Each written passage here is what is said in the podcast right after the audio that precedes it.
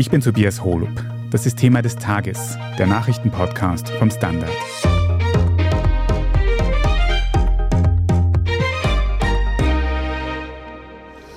Ich war beim ersten Mal zwölf. Der eine hat mich vergewaltigt, der andere dabei gefilmt. Es ist einer der größten Missbrauchsskandale der österreichischen Sportgeschichte, der dieser Tage in die Kinos kommt. Persona non grata zeigt, wie eine Skifahrerin gegen alle Widerstände mit der Schweigekultur rund um Österreichs Nationalsport aufgeräumt hat. Sie meinen in den offiziellen Heimen des Skiverbandes? Aber wenn es also zugegangen wäre, dann hättet ihr doch was mitbekommen, oder? Eben. Der Film basiert auf einer wahren Geschichte. Und dass die ans Licht der Öffentlichkeit gekommen ist, dafür ist ein Sportjournalist vom Standard verantwortlich, Philipp Bauer. Es ging darum, aufzuzeigen, was falsch gelaufen ist und zum Teil noch immer falsch läuft. Darum ging es eigentlich. Ja. Mit ihm spreche ich heute darüber, wie es ein bedrückender Sportskandal bis auf die Kinoleinwand geschafft hat. Bitte bring den Artikel so wie geplant. Das ist meine Einverständniserklärung. Und darüber, wie dieser Skandal den österreichischen Skisport verändert hat. Philipp, ich würde gerne den Einstieg vorlesen von einem Artikel, den du 2017 veröffentlicht hast also kurz im Zitat. Er war ein Skifabrikant, ein unappetitlicher alter Mann. Er bat mich zu sich, setzte mich auf seine Knie und berührte mich, wie es nicht hätte sein sollen. Ein Zitat von Nicola Werdenig, das ist die Skifahrerin, die wahre Geschichte, die Inspiration hinter diesem Film Persona non grata, über den wir später noch reden. Aber erstmal zu dieser Geschichte selbst. Die hast du mit aufgedeckt damals. Und mich würde als erstes mal interessieren, wie du zum ersten Mal in Berührung gekommen bist. Was war der erste Moment, den du im Kopf hast von dieser ganzen Geschichte rund um Nikola Werdenig? Also anders als im Film dargestellt, kannte ich die Nikola ja schon vorher. Ja. Also wir waren schon sicher fünf, sechs, vielleicht sieben Jahre vorher in Kontakt, hatten auch schon den einen oder anderen Artikel im Standard mit ihr verfasst. Unter anderem ging es da um Doping in den 70er Jahren hat damals irgendwie nicht so viele Leute interessiert. Und dann eben 2017 waren wir wieder in Kontakt und im Zuge von MeToo und auch einem Missbrauchsfall, den es gab in Österreich im Bereich des Volleyballsports, kamen wir ins Gespräch und die Nicola hat dann irgendwann gemeint, sie möchte sich da ausführlicher mit mir darüber unterhalten.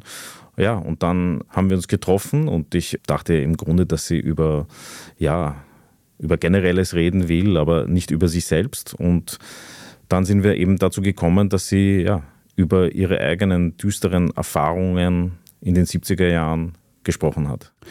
Jetzt bin ich ein jüngerer Jahrgang und auch kein großer Skifan. Das heißt, wer war denn diese Nicola Werdenig? Was hat man mit dem Namen verbunden, eben in dieser Zeit, als sie zu dir gekommen ist, mhm. 2017 oder kurz davor, nehme ich an? Also die Nicola war ein sehr, sehr großes Skitalent in den 70er Jahren, die damals noch als Nicola Spieß gefahren ist und die schon als Teenager eben im Weltcup unterwegs war. Sie ist zwischen 73 und 79 im Weltcup gefahren, war immerhin Dritte im Abfahrtsweltcup 1976 und hat bei den Olympischen Spielen in Innsbruck 1976 knapp eine Medaille verpasst. Ja. Staatsmeisterin war sie übrigens auch noch in der Abfahrt. Das ist eine schöne Karriere, aber natürlich im österreichischen Maßstab keine herausragende Karriere. Ja. Man hat sie gekannt, aber ich würde jetzt nicht sagen, dass sie ein Superstar war. Ja. Also da gibt es natürlich in Österreich schon Skifahrerinnen und Skifahrer mit wesentlich größeren sportlichen Erfolgen. Ja. Also ihr habt euch dann zusammengesetzt, du hast gedacht, es geht um Allgemeines und sie hat dann angefangen, über eben eine sehr konkrete Geschichte zu sprechen. Über was hat sie angefangen zu sprechen? Ja, es ging natürlich um ein Klima der Gewalt, um ständige Übergriffe von Trainern, Kollegen, Betreuern, ein Klima der Angst und es ging natürlich auch um die Skihauptschulen, die Skiheime, wo ja, Gewalt und Gewalt an Kindern und Teenagern an der Tagesordnung stand. Und das wurde damals, kann man fast sagen, äh, ist unterm Radar gelaufen. Das war irgendwie kein großes Thema, fast als wäre es akzeptiert worden, dass das einfach ein Teil dieser Institutionen ist. Ja. Ist aber auch um ganz konkrete Vorfälle gegangen, Missbrauchsvorwürfe, Vergewaltigungsvorwürfe, oder? Ja, ich denke, die Vorwürfe waren, dass es ein extremes Machtgefüge gegeben hat, extreme Hierarchien und Abhängigkeiten, wo junge Skiläuferinnen mehr oder weniger gefügig gemacht wurden, um in diesem System bestehen zu können. Da ging es um Material, um Startplätze, um einiges, was eben den sportlichen Erfolg ausmacht. Und das wurde einfach von vielen Verantwortlichen schamlos ausgenützt, ohne dass Sanktionen zu befürchten waren, ohne dass es Konsequenzen gegeben hat. An der Skihauptschule Neustift ging es ganz konkret um einen Heimleiter, der sich an Kindern vergriffen hat. Ja. Und aber oben drüber dieser große Punkt, dass das eben was Systematisches ist in diesem Skizirkus in Österreich, dass da eben ein tiefsitzenderes Problem ist. Ja, ich meine, mit dem Wort systematisch muss man immer ein bisschen aufpassen. Aber es gab natürlich an den Skiheimen auch unter den Jugendlichen immer wieder so Initiationsriten, die schon institutionalisiert waren und die aus heutiger Sicht natürlich nicht mehr akzeptabel sind, aber wo die Menschen lange Zeit einfach mit den Schultern gezuckt haben und gesagt haben, ja, so ist das halt. Ja. Also da gibt es Hierarchien in den Akademien und da muss man durch. Und so eine Skiakademie ist ja auch immer eine Auslese, wo sich ja die härtesten durchsetzen. Ja, das ist ja ein hartes Geschäft, ein hartes Business und ja, man hat das einfach als Teil des Ganzen wahrgenommen. Das haben ja unzählige Leute auch nachher bestätigt. Das war kein großes Geheimnis. Ja. Also da kommt ein ehemaliger Skiprofi zu dir, den du schon länger kennst und die sagt dir, da läuft was schief, es gibt Probleme im Skisport und es gibt auch ganz konkrete Vorwürfe. Was war dein erster Gedanke damals, wie du das gehört hast? Ja, mein erster Gedanke war, dass es natürlich eine fürchterliche Geschichte ist. Auf der anderen Seite natürlich ein journalistisch wertvoller Inhalt ist. Und dann natürlich die Frage, wie sehr kann das die Leute interessieren? Ja vieles von dem, was die Nicola erzählt hat, war ja 40 Jahre her zu dem Zeitpunkt. Ja. Und natürlich habe ich mir da die Frage gestellt, möglicherweise interessiert es die Leute nach so vielen Jahren gar nicht mehr. Ja gab dann schon Leute, die quasi in der Produktionsphase gemeint haben, das wird für Aufsehen sorgen, auch wenn es lange her ist. Also zum Beispiel der Fotograf, der dabei war, der Heribert Korn oder mein Kollege Fritz Neumann, die schon gemeint haben, da muss man sich auf etwas einstellen. Ich habe da wirklich zu dem Zeitpunkt noch große Zweifel gehabt und dachte eventuell, das könnte, ja, wie es bei uns halt ist, weißt du, Tagesgeschäft, du schreibst was, ein Tag ist ein bisschen Aufregung und dann verschwindet es halt wieder hm. und dann kommt das nächste Thema, ja. Aber so war es dann nicht. Das hat wirklich, wirklich, wirklich für großen, großen Wirbel gesorgt. Also für mich völlig unerwartbar wie das dann explodiert ist. Über den Wirbel müssen wir gleich noch reden, aber was habt ihr denn dann konkret gemacht? Also wie seid ihr vorgegangen? Es war ja von Anfang an quasi die Strategie, dass man jetzt keine einzelnen Personen anklagt. Es war ja alles anonymisiert, wir haben ja keinen Namen genannt, ganz am Anfang nicht einmal den Namen von der Skihauptschule genannt.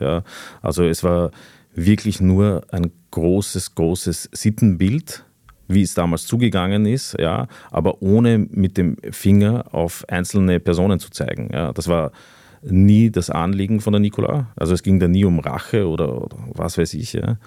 sondern es ging darum, aufzuzeigen, was falsch gelaufen ist und zum Teil noch immer falsch läuft. Darum ging es eigentlich, ja. dass sich einfach was verändert, Präventionsmaßnahmen, dass einfach mehr daran gedacht wird, ja. dass man nicht so tut, als gäbe es kein Problem und es hätte niemals ein Problem gegeben. Das ist einfach ein Unsinn. Ja. Mhm. Es gab diese Probleme. Und das ist dann aber quasi daran gegipfelt, dass ihr diesen Artikel 2017 veröffentlicht habt. Ja, die genaue zeitliche Abfolge war so, dass wir uns, glaube ich, am 10. November 2017 getroffen haben. Und am 20. November 2017 haben wir den Artikel veröffentlicht. Also es sind da zehn Tage dazwischen vergangen, wo man natürlich viel miteinander gesprochen hat, wo man den Text auch nochmal wirklich durchanalysieren musste.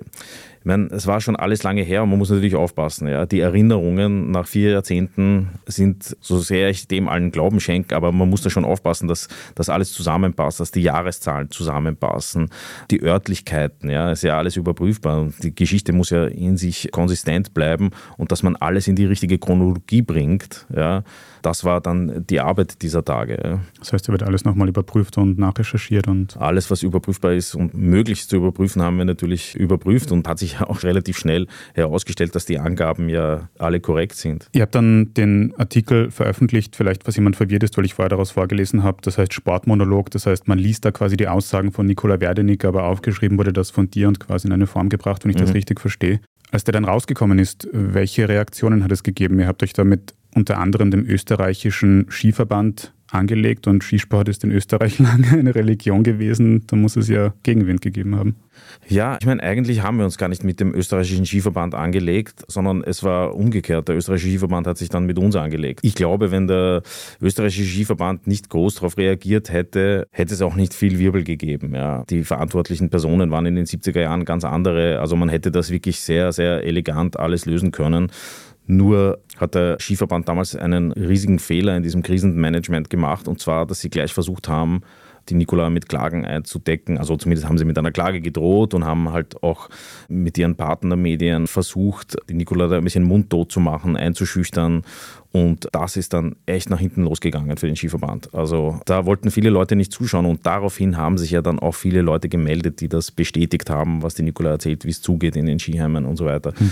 Also dass es so viel Wirbel gab, das hat schon auch der ÖSV dann mit zu verantworten gehabt. Das hätten sie viel besser lösen können aus ihrer Perspektive. Ja. Das heißt, die Nikola und du, ihr habt das nicht bereut, dass ihr das veröffentlicht habt? Nein, nie. Ich schon gar nicht und die Nikola eigentlich auch nicht. Also ich meine, haben uns da eigentlich immer bestätigt gefühlt. Du hast gesagt, es hat viel Wirbel gegeben. Nach der Veröffentlichung hat sich in diesen Skischulheimen, hat sich in diesem System was geändert? Kurz darauf? Ja, ich glaube, es ist einfach ins Bewusstsein eingedrungen, dass man die Zustände, wie es sie früher gegeben hat, nicht mehr akzeptiert, dass wir das als Gesellschaft nicht mehr haben wollen.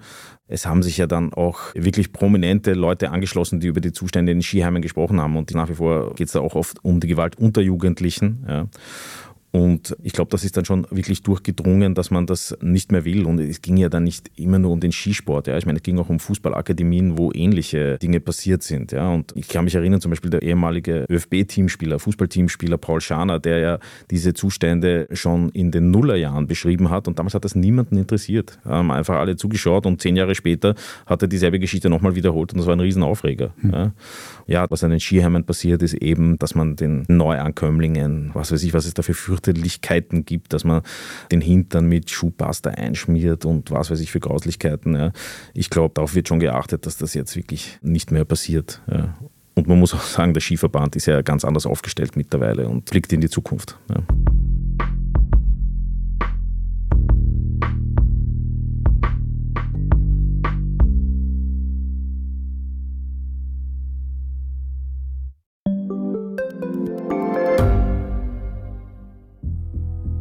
Was ich nicht nachvollziehen kann, ist, warum an jedem Unrecht immer ich schuld sein soll. Ein Korruptionsskandal jagt den anderen. Österreich hat in den letzten 30 Jahren viel über Klimaschutz gesprochen, aber zu wenig getan. Die Politik verschläft die Klimakrise. Die Behörden haben alles richtig gemacht. Fehler vergisst man, statt daraus zu lernen. So sind wir nicht. So ist Österreich einfach nicht. Aber wie ist Österreich dann? Das wollen wir bei Inside Austria herausfinden. Wir blicken auf die großen österreichischen Skandale. Von Ibiza bis Ischgl. Wir wollen wissen, wer dafür in der Politik die Verantwortung trägt. Und wir schauen genau hin, wo Österreich über seine Grenzen hinaus mitmischt. Vom Wirecard-Skandal bis zum Ukraine-Krieg. Das ist Inside Austria von Standard und Spiegel. Jeden Samstag eine neue Folge, überall, wo es Podcasts gibt.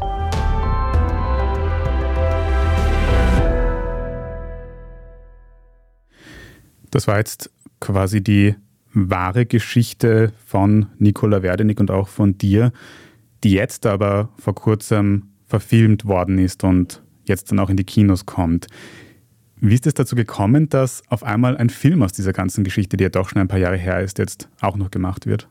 Ich glaube, dass der Stoff von Anfang an für das Kino prädestiniert war, weil es schon auch die Geschichte einer Heldin ist. Ja? Und wir lieben Heldinnen. Und die Nikola ist eine. Das deckt so viele Sachen ab, dass das natürlich für ein Drehbuch interessant ist. Und Antonin Svoboda, der Regisseur, der die Nikola ja auch schon kannte davor, hat sich dieser Sache wirklich sehr, sehr verantwortungsvoll und kompetent angenommen. Ich glaube, der Film ist eine sehr, sehr schöne Sache geworden. Jetzt müssen wir kurz klarstellen, dass es vor allem bei Namen ein bisschen Verwirrung geben könnte rund um diesen Film weil dieser Film nicht so gedacht war, dass man quasi eins zu eins eine Biografie oder ein Biopic von Nikola Werdenig macht. Das heißt, es gibt da ein paar Ebenen an Abstrahierung, kann man sagen. Das heißt, in dem Film heißt zum Beispiel die Hauptperson Andrea Weingartner. Ja. ihre Geschichte ist inspiriert von jener von Nikolai Werdenig, aber sie ist nicht eins zu eins die gleiche. Und was da auch sehr interessant ist, auch du wirst von einem Schauspieler dargestellt. Du spielst dich da nicht selber, du bist auch Journalist, das wäre vielleicht ein bisschen schwierig, sondern du wirst von einem Schauspieler namens Lukas Miko dargestellt. Jetzt warst du gestern am Mittwoch bei der Premiere von diesem Film von Persona non grata im Gartenbaukino. Wie fühlt sich das an, wenn man da sitzt im sehr schönen, sehr großen Gartenbaukino und auf der Leinwand jemanden sieht, der dich spielt? Ja, es ist ziemlich surreal. Ich habe den Film gestern nicht zum ersten Mal gesehen, sondern zum zweiten Mal. Jetzt habe ich mich schon ein bisschen dran gewöhnt. beim, beim, ersten Mal muss ich sagen, hat mich das natürlich fürchterlich amüsiert, ja, weil es nichts ist, was man sich erwartet, dass man plötzlich in einem Spielfilm dargestellt wird, auch wenn es natürlich fiktionalisiert ist. Aber ja, in erster Linie ist es natürlich eine große Ehre für mich, eine Würdigung dieser Arbeit und ich nehme das mit großer Demut an und freue mich natürlich darüber und das bewegt mich sehr. Ja. Du sagst, manche Szenen waren dramatisiert. Und es gibt zum Beispiel eine Szene im Film, wo eure alter Egos, also die von dir und von Werdenig, darüber eben diskutieren, wann und wie die Geschichte veröffentlicht werden soll. Das wirkt alles sehr langgezogen, eben sehr dramatisch. Und du hast zuerst gesagt, das ist doch in einer überschaubaren Zeit passiert. Also waren eben doch viele Sachen nicht ganz so dramatisch, wie man die im Film jetzt sieht in echt. Nein, ich glaube, natürlich muss man ein Drehbuch ein bisschen anpassen und den Stoff kinogerecht aufbereiten. Und natürlich dieser Zweifel, ob man das veröffentlichen soll, entzeugt natürlich eine gewisse Spannung. Und der Regisseur, der Antonin Swoboda, hat ja gestern gesagt, ja, wenn man die Geschichte so verfilmt hätte, wie sie tatsächlich war, wäre es ein bisschen fad. Ja. Also es ist dann ein bisschen weniger aufregend als im Film, ja. aber das macht ja durchaus Sinn, weil man will ja mit so einem Film viele Leute erreichen. Das Journalistenleben ist nicht ganz so glamourös, wie sich das viele nein. vielleicht vorstellen. Nein, nein, nein. Und gerade beim Film geht es ja dann auch oft darum, dass man so ein bisschen das, was sich alles im Innenleben, in den Köpfen abspielt, dass man das so ein bisschen nach außen bringt. Aber vielleicht kannst du über das noch kurz reden. Wie war das für dich, diese Tatsache, dass da eben jetzt ein Film ist, wo aber abstrahiert wird, manche Stellen ein bisschen übertrieben sind. Du bist Journalist, da geht es ja irgendwie um Tatsachen, die Wahrheit. Wie war das für dich? Ich glaube, wenn man nur die Wahrheit abbilden will, dann kann man auch eine Dokumentation machen. Ja, da braucht man keinen Spielfilm machen. Ich meine, ein Spielfilm und Kultur generell hat ja schon auch die Aufgabe, dem Ganzen eine zweite Ebene zu geben, die durch dieses, wie es der Antonin nennt, ein Transgenerationendrama, das wird ja dem Film hier, dem Stoff mitgegeben. Ja. Man muss sagen, der große Handlungsstrang ja, entspricht schon der Realität. Was dann in Filmpassagen nicht der Realität entspricht, sind die Dialoge und so weiter. Da ist natürlich viel künstlerische Freiheit dahinter, aber es ist eine Mischung. Ja. Wie sagt man so? Based on a true story. Ja. Genau, das ist es. Ich habe dazu auch ein Zitat gehört, entweder von Nicola Werdenig oder vielleicht auch von ihrer Schauspielerin Gerti Drassel, dass dadurch ja quasi auch so Geschichten eingeflossen sind, alle Reaktionen, die nach der Geschichte gekommen sind von anderen Menschen, die Ähnliches erlebt haben, dass das da quasi eingeflossen ist und dass das quasi stellvertretend steht für eben viele Menschen, denen sowas passiert und nicht nur Nikolai Werdenig. Genau, es geht darum, wie geht es Betroffenen damit? Ja? Und gerade wenn sie damit an die Öffentlichkeit gehen, was bedeutet das dann auch für die Familien, die dahinter stehen? Ja? Und die Nicola sagt ja immer, es ist nicht, wie du ja eh schon gesagt hast, nicht eine Geschichte, die hier erzählt wird, sondern die Geschichte von ganz vielen Menschen. Ja, darum geht es eigentlich. Ja. Es ist so eine wichtige Geschichte. Eine persönliche Frage habe ich trotzdem noch. Fühlst du dich richtig gecastet mit deinem Schauspieler? Ich fühle mich super gecastet. Ich verstehe mich super mit dem Lukas. Großartig. Ja, ich fühle mich sehr geehrt. Macht mir viel Freude. Ja. Und wie hat die Nicola Werdenig auf diesen Film reagiert? Ich nehme an, sie war gestern auch bei dieser Premiere. Vielleicht kannst du auch die Atmosphäre ein bisschen beschreiben. Ja, die Atmosphäre war unglaublich. Das Gartenbaukino, eine Riesenkiste, die wirklich bis auf den letzten Platz gefüllt war. Die Nicola hat neben den Schauspielern nach dem Film wirklich minutenlange Standing Ovations bekommen. Das war puh, unglaublich berührend und ich habe eine große Dankbarkeit gespürt beim Publikum, dass die Nicola diesen mutigen Schritt gemacht hat, der wirklich einen unglaublichen Mut erfordert hat und dass dieser Stoff dann auch so toll verfilmt wurde. Also das war schon ein Abend, der mir lange in Erinnerung bleiben wird, wenn nicht überhaupt für immer.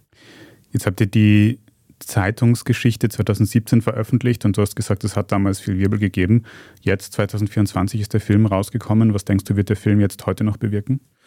Ja, ich glaube, der Film wird nochmal die Diskussion anstoßen. Ja. Es ist ja nicht so, dass man das damals gemacht hat und jetzt ist alles gut und Machtmissbrauch, Missbrauch ist vom Tisch. Na, so ist es ja nicht. Ich meine, wir schreiben nach wie vor Artikel über Missbrauch, auch wenn sie nicht mehr für so viel Wirbel sorgen. Aber im vergangenen Jahr gab es einen Fall von Missbrauch in einem der größten österreichischen Fußballvereine, der schlussendlich mit einer Haftstrafe geendet ist. Also da ist noch einiges zu tun und es passiert nach wie vor was. Jeder Fall ist einer zu viel. Ja. Ich glaube, dass die Situation besser geworden ist. Es gibt Vertrauensstellen, an die man sich wenden kann, die Unterstützung haben vom Ministerium. Also da hat sich schon einiges bewegt, aber nach wie vor ist noch etwas zu tun. Ja. Du hast vorher auch angesprochen, den österreichischen Skiverband, dass der in die Zukunft schaut jetzt. Also wo steht der österreichische Skisport heute? Ist der Umgang mit so toxischer Kultur und auch mit ganz konkreten Missbrauchsvorfällen, Vorwürfen heute besser oder muss sich da noch mehr ändern, auch im Skisport?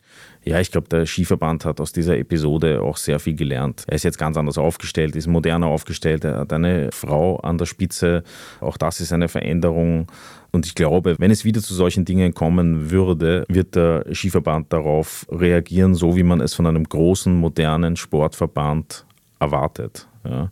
Ich glaube, das war ein großes Learning das haben sie gemacht und ich bin da sehr optimistisch, ja, dass das in Zukunft um einiges besser läuft. Ich würde gern kurz noch ein Zitat einspielen, das Nikola Werdenig am Montag in einem ORF-Interview gesagt hat. Es geht einfach darum, äh, in der Gesellschaft was zu bewegen, damit es jungen Leuten äh, nicht so geht, wie es uns vor 40 Jahren gegangen ist und äh, noch vor kurzer Zeit. Und natürlich passieren auch noch immer Dinge. Und da muss etwas geschehen und ein Umdenken äh, einfach kommen und es müssen diese Tabus gebrochen werden, dass wir über, über Verbrechen, die begangen werden, äh, nicht reden können und dass wir sie nicht benennen können. Also die Geschichte von Nikola Werdenig in dramatisierter Form kann man ab Freitag jetzt dann in den österreichischen Kinos sehen. Persona non grata heißt der Film. Und deinen Originaltext über diese Vorwürfe und Vorfälle kann man übrigens auch bis heute auf der Standard.at noch nachlesen. Ich werde den auch nochmal verlinken bei unserem Podcast. Vielen Dank für deine Arbeit und danke, dass du auch heute bei uns warst in Reaktion auf diesen Film, Philipp Bauer. Danke für die Einladung. Danke sehr.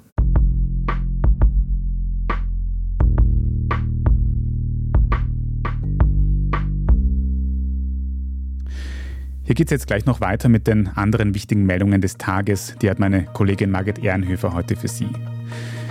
Wenn Sie die journalistische Arbeit, die wir hier beim Standard machen, unterstützen möchten, dann geht das, indem Sie ein Standard-Abo abschließen. Mehr Infos dazu auf abo.derstandard.at. Wir sind gleich zurück.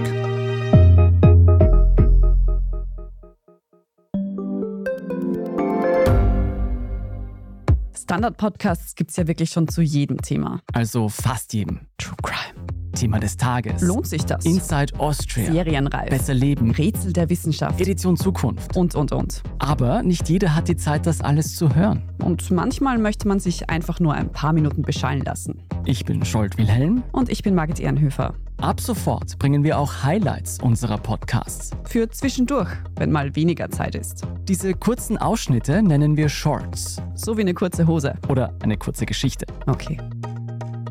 Und Shorts vom Standard finden Sie jetzt überall, wo es Podcasts gibt.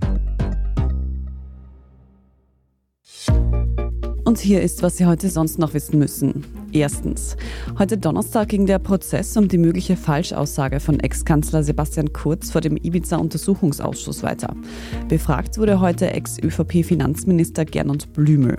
Für alle genannten gilt die Unschuldsvermutung. Blümel war in die Umstrukturierung der Staatsholding ÖBAG involviert und im Prozess geht es ja darum, welchen Einfluss Sebastian Kurz auf deren Postenbesetzung hatte. Insbesondere steht die Bestellung von Thomas Schmidt zum Alleinvorstand zur Debatte. Schmidt hatte bereits ausgesagt, dass Blümel in diesem Fall der erste Ansprechpartner für Sebastian Kurz war. Zwischen Blümel und Schmidt gibt es auch Chats dazu. Sie erinnern sich vielleicht an Du bist Familie. Vor Gericht sagte Blümel heute aus, keine Erinnerung daran zu haben, dass die Bestellung von Schmidt zum ÖBAG-Chef von Sebastian Kurz ausgegangen wäre. Den Verhandlungstag können Sie auch auf der Standard.at nachlesen. Unsere Kolleginnen haben live getickert. Zweitens, wir bleiben beim Gericht. In Krems wurde heute über das weitere Schicksal von Josef Fritzl entschieden.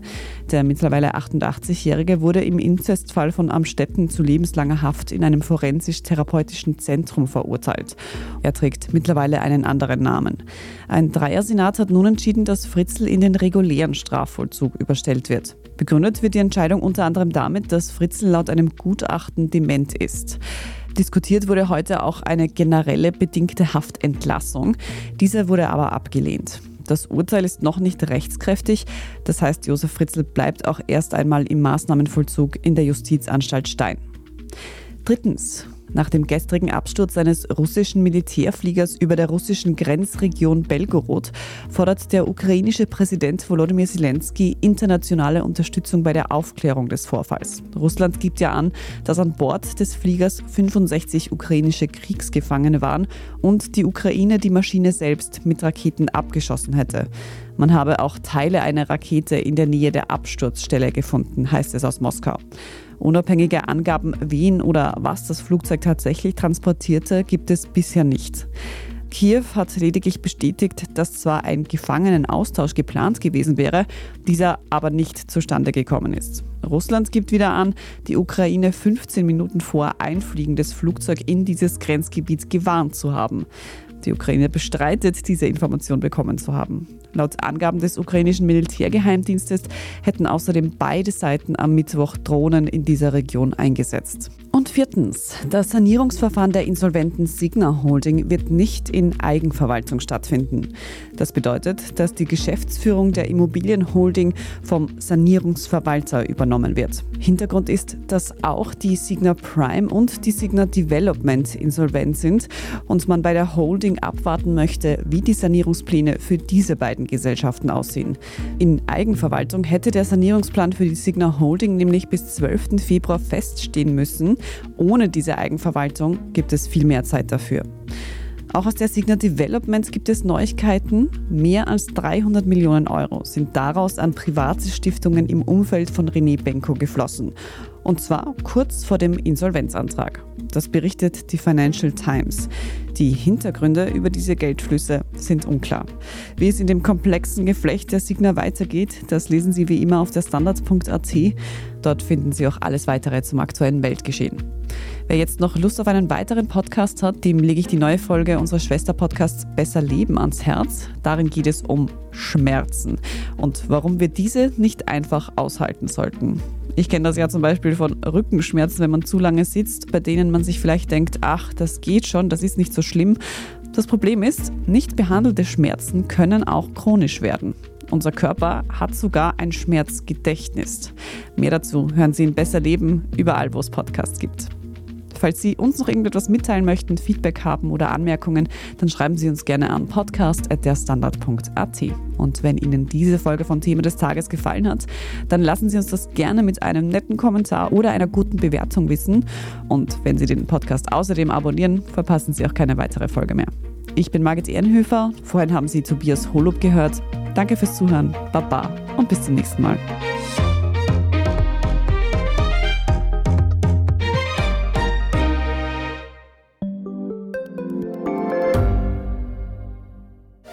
Bin die Franziska. Ich bin der Martin. Und wir wollen besser leben. Lohnt sich 10.000 Schritte zu gehen jeden Tag? Ist das Großraumbüro wirklich so schlecht wie sein Ruf? Spoiler, ja. Bringt's was, Intervall zu fassen?